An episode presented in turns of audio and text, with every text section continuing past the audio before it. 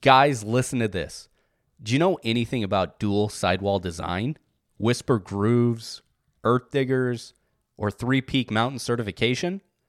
The Discover rugged trek tire from Cooper has all of that and more. The unique dual sidewall design looks great and gives drivers the options for wear.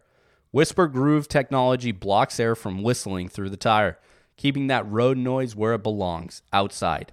And if you find yourself out mudding with your friends, the earth diggers are large scoops and blocks on the side of the tire that act like cogs in a gear to help you dig in the loose dirt, sand, and mud, giving you traction on the trail. All of this has earned the Rugged Trek a three peak certification, confidence that it has the goods to back up the looks.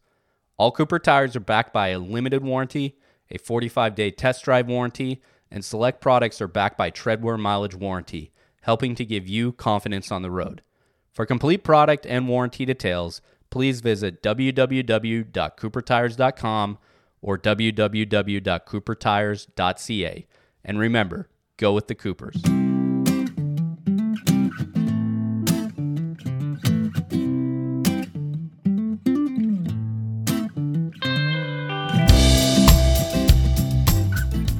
All right, ladies and gentlemen, welcome back to another edition of the Crash Course Podcast. I've got Solly on the other end. I'm hosting this one. The kid's driving. This is Neil. Solly, how are you? I am tremendous. Uh, I'm excited to talk some William Flynn with you today. Uh, and most importantly, I'm excited to talk some Northeast private golf with you. As the connoisseur of Northeast private golf yourself, uh, it was just a privilege to kind of be along for this ride. Philly golf's been a little bit of a blind spot for me uh, in the past even though I you know spend a good amount of time in, in the Northeast in New York, but uh, a place that feels very proud of their golf and um, you know proud of the architecture. Man, it is such an embarrassment of riches in the Philadelphia area. Like it, for once, we took a trip up there.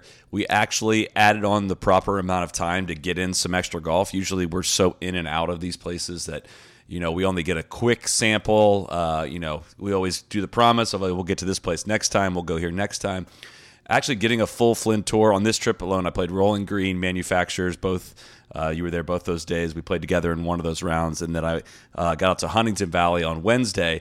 And like honestly, I don't know if I'd heard of Huntingdon Valley before. Uh, you know, before the trip, and it is like it kind of. We'll get to that crash course as well, but it kind of blew me away. And it's just like the level of golf, the, the volume of golf in the Philadelphia area uh, is it's it's unparalleled. It's got to be the greatest golf city and most underrated golf city uh, in America. I don't think it comes to mind immediately when you think of great golf cities, and it definitely, definitely should.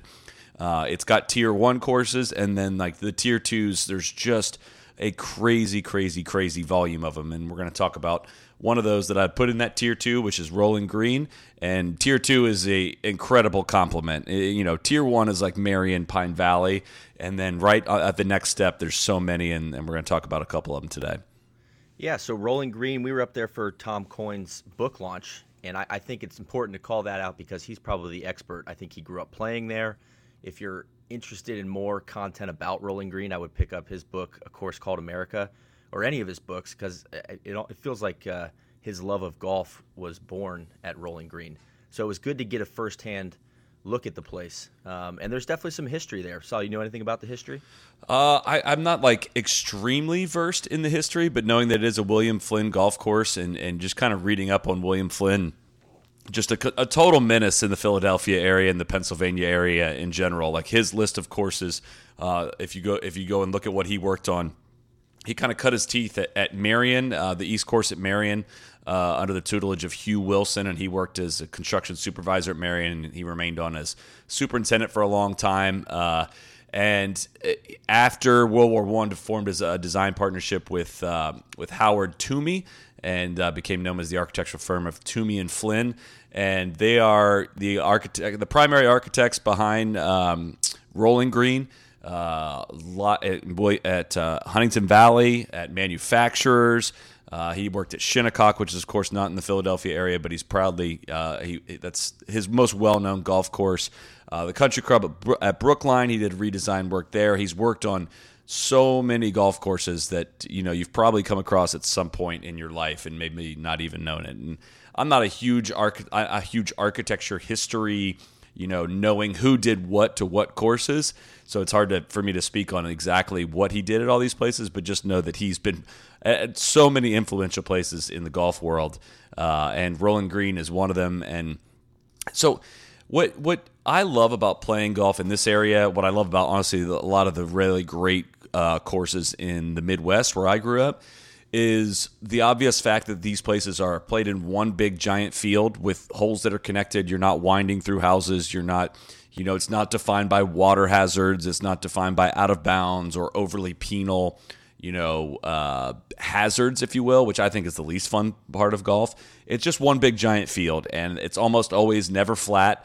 Uh, you know, they use the elevation changes to as a main part, if not the main part of the challenge. And I, I am amazed at the able to build these golf holes up and down like the like Rolling Green is at a time when there was not ability to move a lot of dirt and uh, and, and, that kind of golf still being very challenging and very relevant to today is what uh, I just I love that part about the history of the game. You know, we can play this golf course. We got our asses kicked, which we're going to cover uh, at, at, Rolling Green. You know, a place that was laid out in the 1920s and still in 2020s is uh, presenting the same challenges.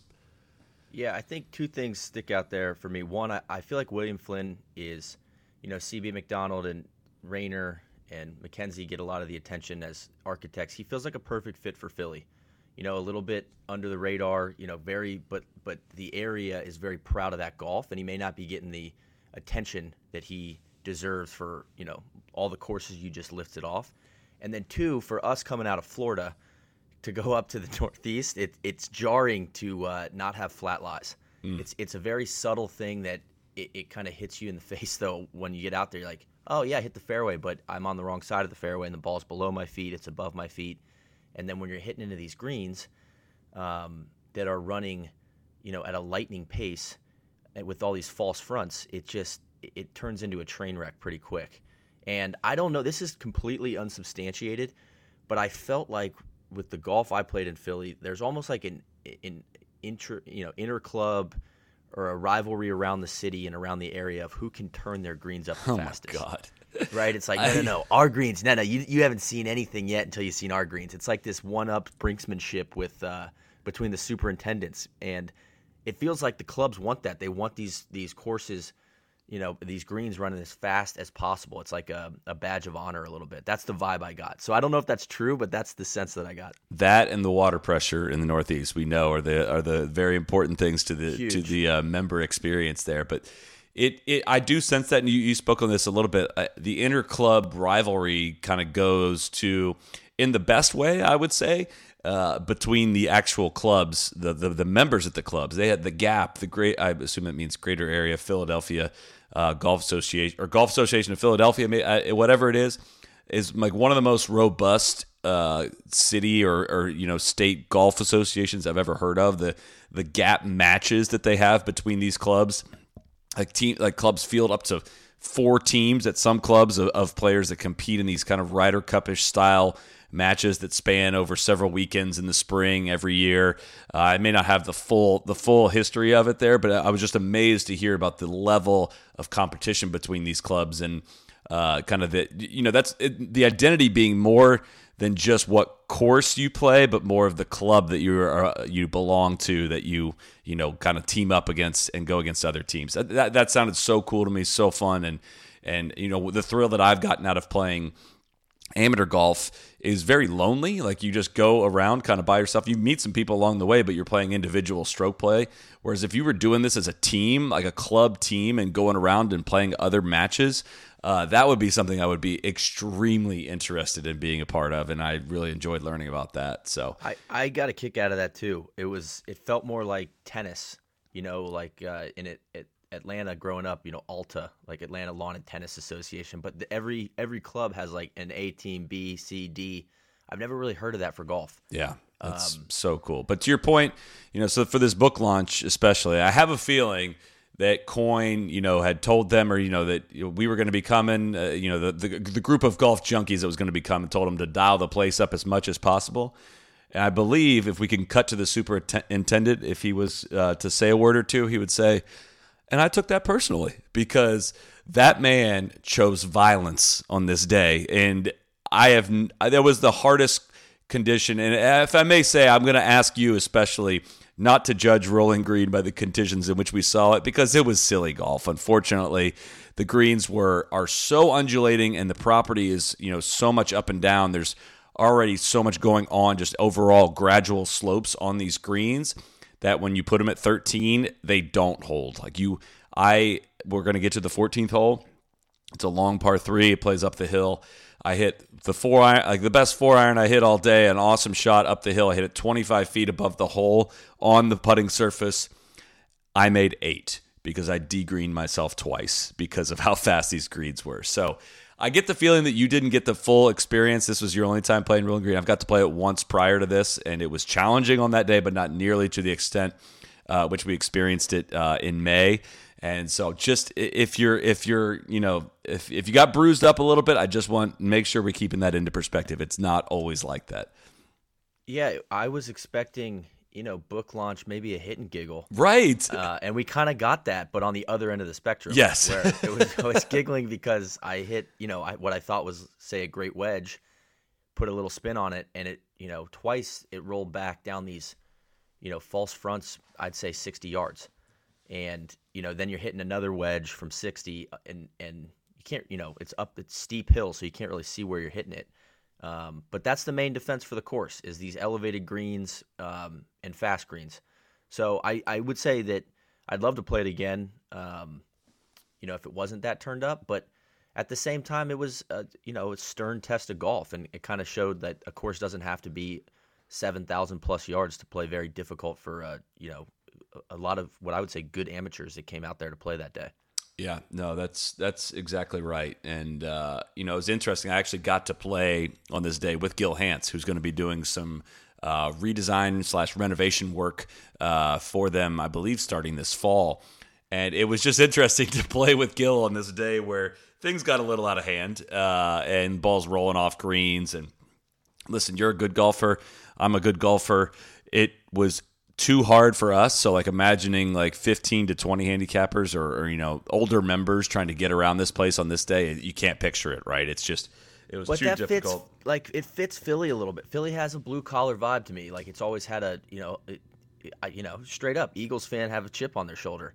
And so it's like they, it almost has an attitude of we don't play this game to feel good about ourselves. You know, we're out Yeah. here to test ourselves, right? And and I think that uh, you know they made it turned it up a little more than they normally do, but I feel like that's the kind of golf they want to play, especially when they start doing these, you know, all these inter club matches and stuff. It's like, no, we're going to turn it way up. We're going to get some home field advantage because we know where you can land it on this green and, you know, where you're going to have a lot of issues, you know, with false fronts and, and where you don't want to miss, basically. Well, and I also I'd imagine in the spring you're trying to get the course to dry out as fast as possible coming off winter. Um, and truly, I think they've had a great spring, and you're probably honestly trying as best you can every week to get it as dry as you can. And it, just with the dryness that they've had, it just got to a point where they weren't probably expecting it to get at that point in the years, May 24th or whatever.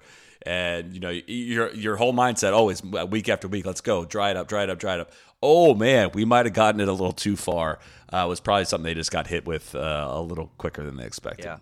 But so you're playing with Gil. What what's uh you know, give me some some tidbits from him. What's he thinking? Does he have an overarching goal or vision for what he wants to do with Rolling Green? I think you know. I don't know if this day changed anything. You know, I, they're not planning really, as far as I know, uh, to do a lot of work on the greens. Um, but with them, you know, i i if two, one one thing has to change, right? Either you can't get them out stimping at 13, or you need to settle down on the slopes of the green, right? One thing's a lot easier to change than the other, and that's of course just not mowing the greens as tight, right? They play plenty firm, they play you know plenty interesting at an 11 or a 10, honestly. We played some of the other courses that we played on this trip. You know, didn't you didn't you got the full experience of the challenge of the greens without them having to be a 13, without having to be just breathe on it and it's going to go. So uh, I, I think he kind of was recognizing that it was it was just the course is not meant to be played at that speed. But you know, it was really interesting just hearing the very little subtle things, such as you know some what I, don't know what the exact term he used was. Maybe I don't think it was lazy, but something along those lines in terms of gutters and alleys that were built around bunkers to make sure water drained away from bunkers was you know not something that that old architects did right they let the water go get in the bunkers and they worked hard to maintain the bunkers uh, for members so kind of bringing that look back of you know not having little gutters or, or whatnot around the bunkers and just letting you know letting that bunker contour kind of feed into a slope uh, and have it look much more natural. That's something I never would have thought of. I never noticed on a golf course, but that was kind of the thrill out of uh, out of playing with Gil and pointing out little things like that that you know he maybe wouldn't wouldn't highlight as what he's going to do in some of his changes, but just a, a subtle thing that you know makes him you know why so many so many clubs bring him in for renovations and restorations and stuff and and the main thing too was the the fairways. I don't know if it's just a thing over time or it's been an intentional thing, but the fairways are narrow out there, and it's a course that is so defined by the ups and downs and the firmness of the greens that it's just unnecessary to have narrow fairways because the angle at which you're coming in from really matters out there and so you're afforded the ability to have wide fairways to say, like, hey, you can play up the left on this one, play down the right on this one. For members, getting balls out and rolling and running really far is a key. And, you know, you just don't want people because you want them to experience the thrill of that approach shot. You don't want them to be 220 out in the rough with no chance to get on the green. So giving the members a little bit more width to get off the tee Yet, you know, for for better players, it doesn't make it any easier, right? There's holes I was aiming straight for the rough on like the uphill par for the fourth because of how firm the greens were. I was like, I don't want to. I need to come in from this right angle. I'd rather yeah. do that than than try to hit this fairway and end up left and be totally screwed trying to get to this pin. So. Uh, adding some width in places, I think, is something that they're going to look to do. Um, and I, I don't know what other what other changes he's making if they're under embargo or not, but those are the those are the few that came to mind.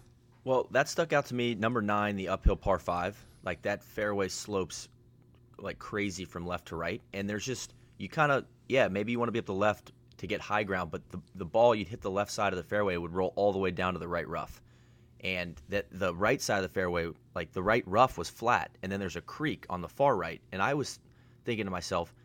Why don't you just shave all this rough out? You know, if someone misses it way right, they're in the creek. But if not, they get a flat lie you know, over there on the right side, you know, they get rewarded for challenging the hazard, I guess. You know, it was like little things like that where it was almost like the fairway was I don't want to say pointless, but no balls were stopping in it. Right. Like because they were just going to all roll down into this um, this right rough. And I sometimes I get frustrated when you play a course. Uh, I remember this vividly at Cabot Links on like the third or fourth hole there, where all you could see all the divots. Every ball ends up in the same, yeah. you know, 10 to 20 yard quadrant just because of the undulations and stuff. And if you can try to, as an architect or if you're redesigning something, I would say like try to change that a little bit is, you know, probably something I'm a, I'm a fan of. And and Gil is so versed in the history of you know what he he knows what Flynn would was thinking or would be thinking when you and I go play a golf course, I don't go through that exercise. I'm not. I don't have that in mind. I don't.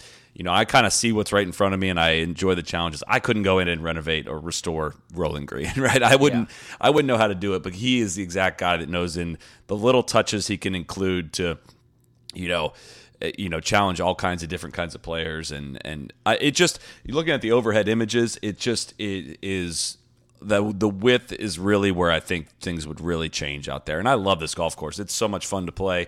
It's it's kind of I don't mind the fairway width that much because the rough is relatively easy to play out of, and like I said, it almost is preferred on on, on some of the angles and stuff into the green.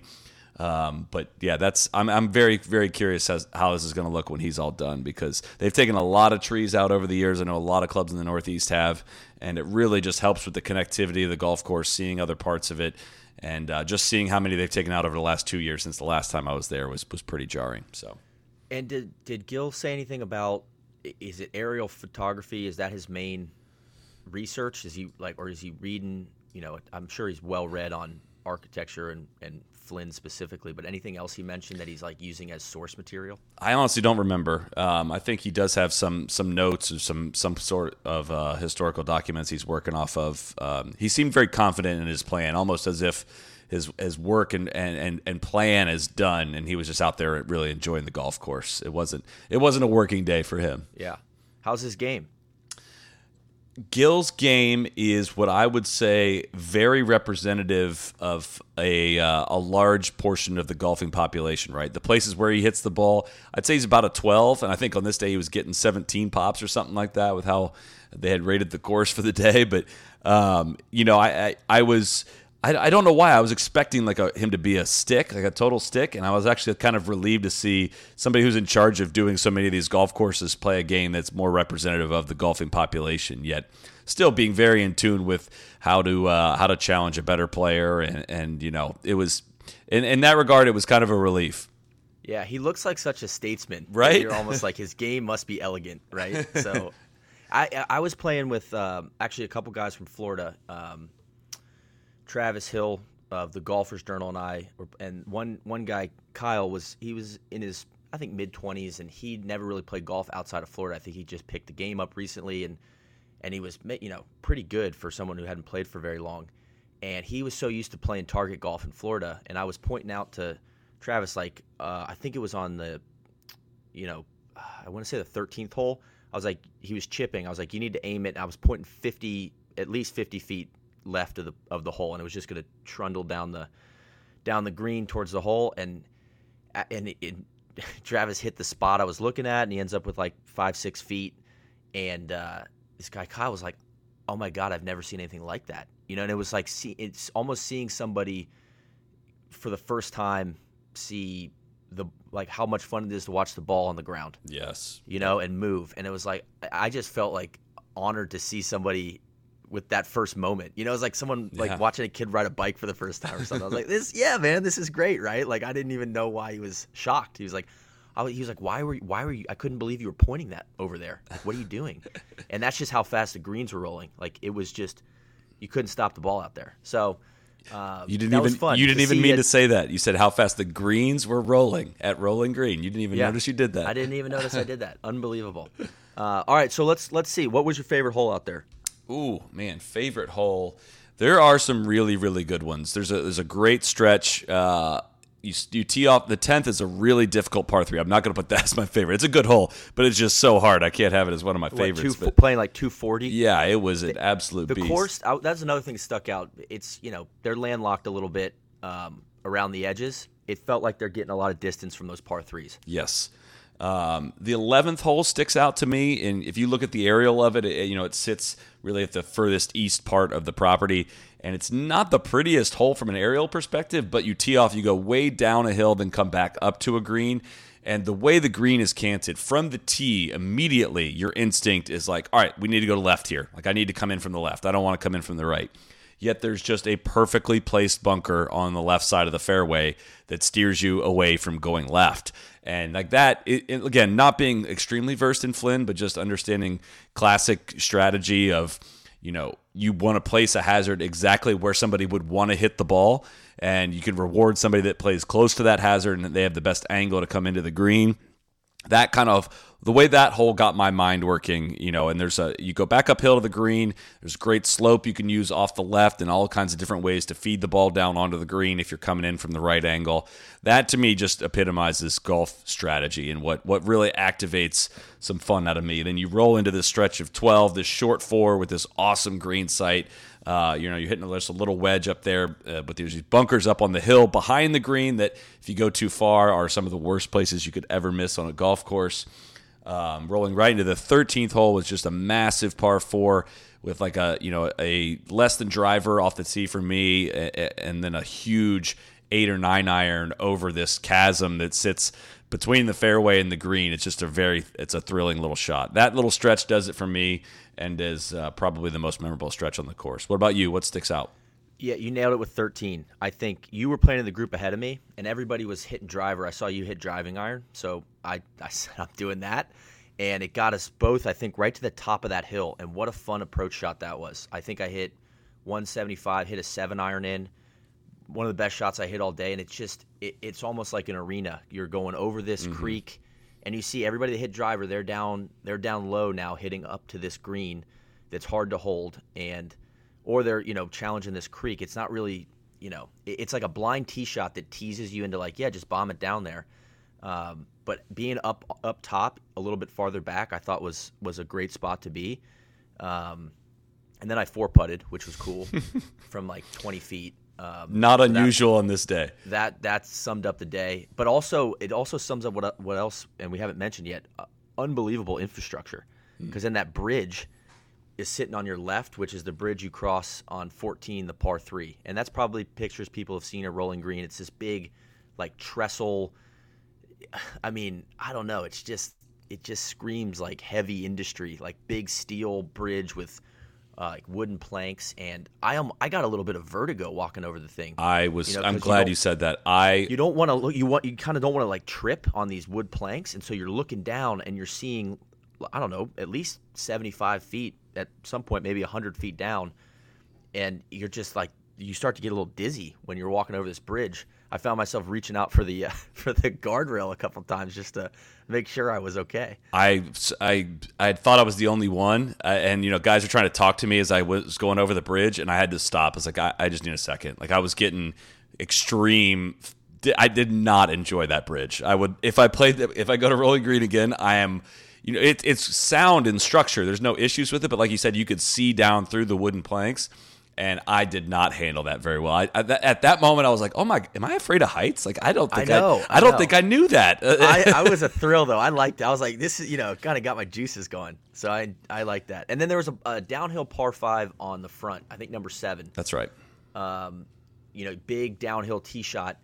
And another thing about the course that I liked is it it had some very um, sneaky, stressful creeks crisscrossing, especially on the front nine, where you're like, is that where's that creek going? You know, it's like a snake in the grass. You're like, I, is it is it coming coming across the fairway? Where's it cutting over there on the left side? Like how far? If I I guess if I hit driver up the right, I can clear it you know, it just those creeks to me much more so than lakes are a lot. Uh, they scare me a lot more because I just don't know where they're going. I don't know what they're doing out there. Um, But what I love so- about a creek versus a lake is you have much more, you know, you have a lot greater options in how to avoid it, right? Yeah. You a lake is going to define where you have to hit it if it's in the middle of a fairway or something like that. Whereas the creek is like, dude, this thing is small. Like you would have to try to hit it in this. Like you're reckless if you hit it in this thing. yeah, and but it, it- but it occupies your mind for sure, And no, I it's and great. That's what I like about it. It's a it's a like you said it earlier uh, in the pod of of it just it, it's not the water hazards that are like yeah don't hit it here. It's not like big in your face obvious. It's like just it's the classic like if you do hit it in there you're like ah God man I Yeah. I forgot about the creek. You know what am I doing? strategize around it rather than just have an execution test to get over or around it. You know what I mean? Yeah. Like that is so much more intriguing than like I mean I like the 18th hole at Sawgrass, but like that thing is just so right in your face of there's a huge giant pond to your left that you have to avoid with every shot. So Yeah, and so then on seven, you so you get you clear the creek, or but it's a, a reachable par five and one where you can, um, and I think I feel like Gil will do a lot with this hole. Of you can bank one off the right down into this green that sits, you know, kind of down and then and then slopes down to the back left, and that was a fun approach shot there too. And then you know, of course, the green's crazy. And you know, there's a lot of big numbers waiting for you there, but I, I felt like the both the drive and the second shot there were very stimulating. Yeah, I hit a uh, not to brag, but I hit a wedge into that par five. It's not a big deal. Um, it was a, it's an enormously downhill tee shot, right? And you have, but you have this creek that acts as a buffer there, and I, I managed to stop on like five feet in front of the of the creek, and it was sitting in the rough, and it was gonna jump, and it's just so crazy firm. I think I had 150 something, and I was like, I need to play at most this front number, which was like 120 and I kind of blocked a little gap wedge towards the front right, didn't hit it very good, and it bounded up the slope uh, from in front of the green, bounded up and like took the slope left and was it settled about 12 feet from the hole. And I kind of acted like, you know, I was kind of pissy after I hit the shot and then had to play it off like I totally meant to do that, but that was just like appreciation for like the creativity you need to have on these golf shots, and I wasn't totally dialed into all that just yet. Of if I had played the shot I wanted to, it would not have ended up very good, just because I needed to know how the ball was going to bound and how all of the greens were going to slope. But it just the whole entire golf course it screams as soon as you're done with it, you want to go play it again because you're like, all right, well, all right, I won't do that mistake again. Now I know I need to not do this, and it just seems like a great place if you're able to learn the you know some actual course knowledge on it it's a place that you would just keep getting better and better at And I think that whole it felt like the bunkers were were good, not great. Like in the front, there was one in the front right, and then one like left, you know, green side. That's where what you were saying about Gil, like getting a ball to, you know, if you're trying to run one in there, it, it may catch the wrong slope and run into the bunker instead of into the drainage area in front. Um, so I, I, have a feeling he may do a lot with that hole because it's a it's a it's almost like a really it's rough around the edges right now, and I think it could be awesome. Um, it's an know, uncomfy tee shot down the hill, yeah, kind of a, big time to a fairway at an angle, and it, it really is a bite off as much With as OB, you want. OB yeah. left, right, and, and you don't want to really be right because then you have a blind shot in from the rough. Um, all right, so what'd you uh, what'd you shoot out there? Oh gosh, I don't know. Um, equitable stroke control would have been my friend, just with the eight I made on the par three that I hit it to 25 feet on. But I I think I was only like uh, I was one under or something through five or six holes, and I definitely didn't break 80 uh, because of the the enormous numbers um, that, that, that unfolded down the stretch. But uh, I played I actually played pretty good. Like I said, I just couldn't get the damn ball in the hole because it was just it, it, once I realized how crazy the greens were, then I got super uncomfortable with my approach shots. Like, well, I can't leave this above the hole. I can't do this. Can't do this. And it just kind of started started uh, uncrumbling for me a little bit. I, we were on three hours sleep. It was the day after the PGA Championship. I don't. I'm, I'm going to make a bunch more excuses before we finish this as well. But what'd you shoot? I shot 89, and I did not lose a ball, and I didn't have anything over a double bogey. How many putts? Uh, I don't know how many putts I had, but I, I will say this: I parred the last two holes of the day, really strong pars to, and I haven't shot in the 90s since uh, 2019, sometime in 2019. It's like a, a streak I'm very proud of, and mm. I told, you know, the guys I was playing with, like I, I need to battle here because I'm, you know, I need to I need a couple pars or I'm going to shoot 90, and that's really going to piss me off. And so I was proud of the way I finished. I competed, and that's the thing. I felt like I hit the ball really well that day, and then you know, you just you're a little little off on your distance control, or uh, you know, I, I, did have a lot of putts that def- that definitely didn't help. Um, but yeah, there was just a lot of very comfy doubles, like where it's like, man, did I double that really? Like I thought I hit, I didn't think I hit a bad shot there. You know, just a bunch of mediocre putts, and all of a sudden, you know, you're on in three, and then a, a, a very like ho hum three putt. It's like, yeah, that's a six. Okay, hmm. cool. Hmm. Next hole. So, uh, but I, I still had fun. So I'm, I'm happy that I I'm happy I broke 90. I was hmm. I had my head up after the round. I was like, all right, mission accomplished. The streak's alive still. Well, I my lasting impression though, Rolling Green is just like it's just classic. It, classic is the word I'd use, right? In the in the strategy and the shots that are involved, and it really is a place where you kind of do hang yourself. There's a route to every hole. There's a way to do it. And then the second you get short sighted, it is just so penal, right? And you can avoid that, right? If you don't hit yeah. it there, you're not short sighted. And so it feels very um, the the punishment feels deserved. If the greens were normal, right, the punishment feels deserved. I should not have hit it there. This is fair. I just messed this up. That's a really fun challenge because then you just feel like you're just kind of building off scar tissue and, and knowing how to, you know, I want to play this place again, you know, with a slightly less, maybe not even slightly, much less dialed up greens because you're still getting that same thrill. And uh, it, it, scratches a, a, an itch for me. I, I, love rolling green. Yeah, I, I mean to shoot, it, like I didn't have, I wasn't picking up my ball. I didn't pick up my ball all right. day, right? So that to me is like, hey, that's a that's just a good golf course then. I didn't I because the worst feeling is when you know it's all it's water OB everywhere and you're just like cool I'll see you guys on the next tee and I'm taking the double you know equitable stroke control and I'm you know then I'm I hate that feeling I can't stand right. it when I'm when the ball's in my pocket so I didn't have that all day it was just like a it was just a, a sparring session out there I just got beat up a little bit but I but I went the distance.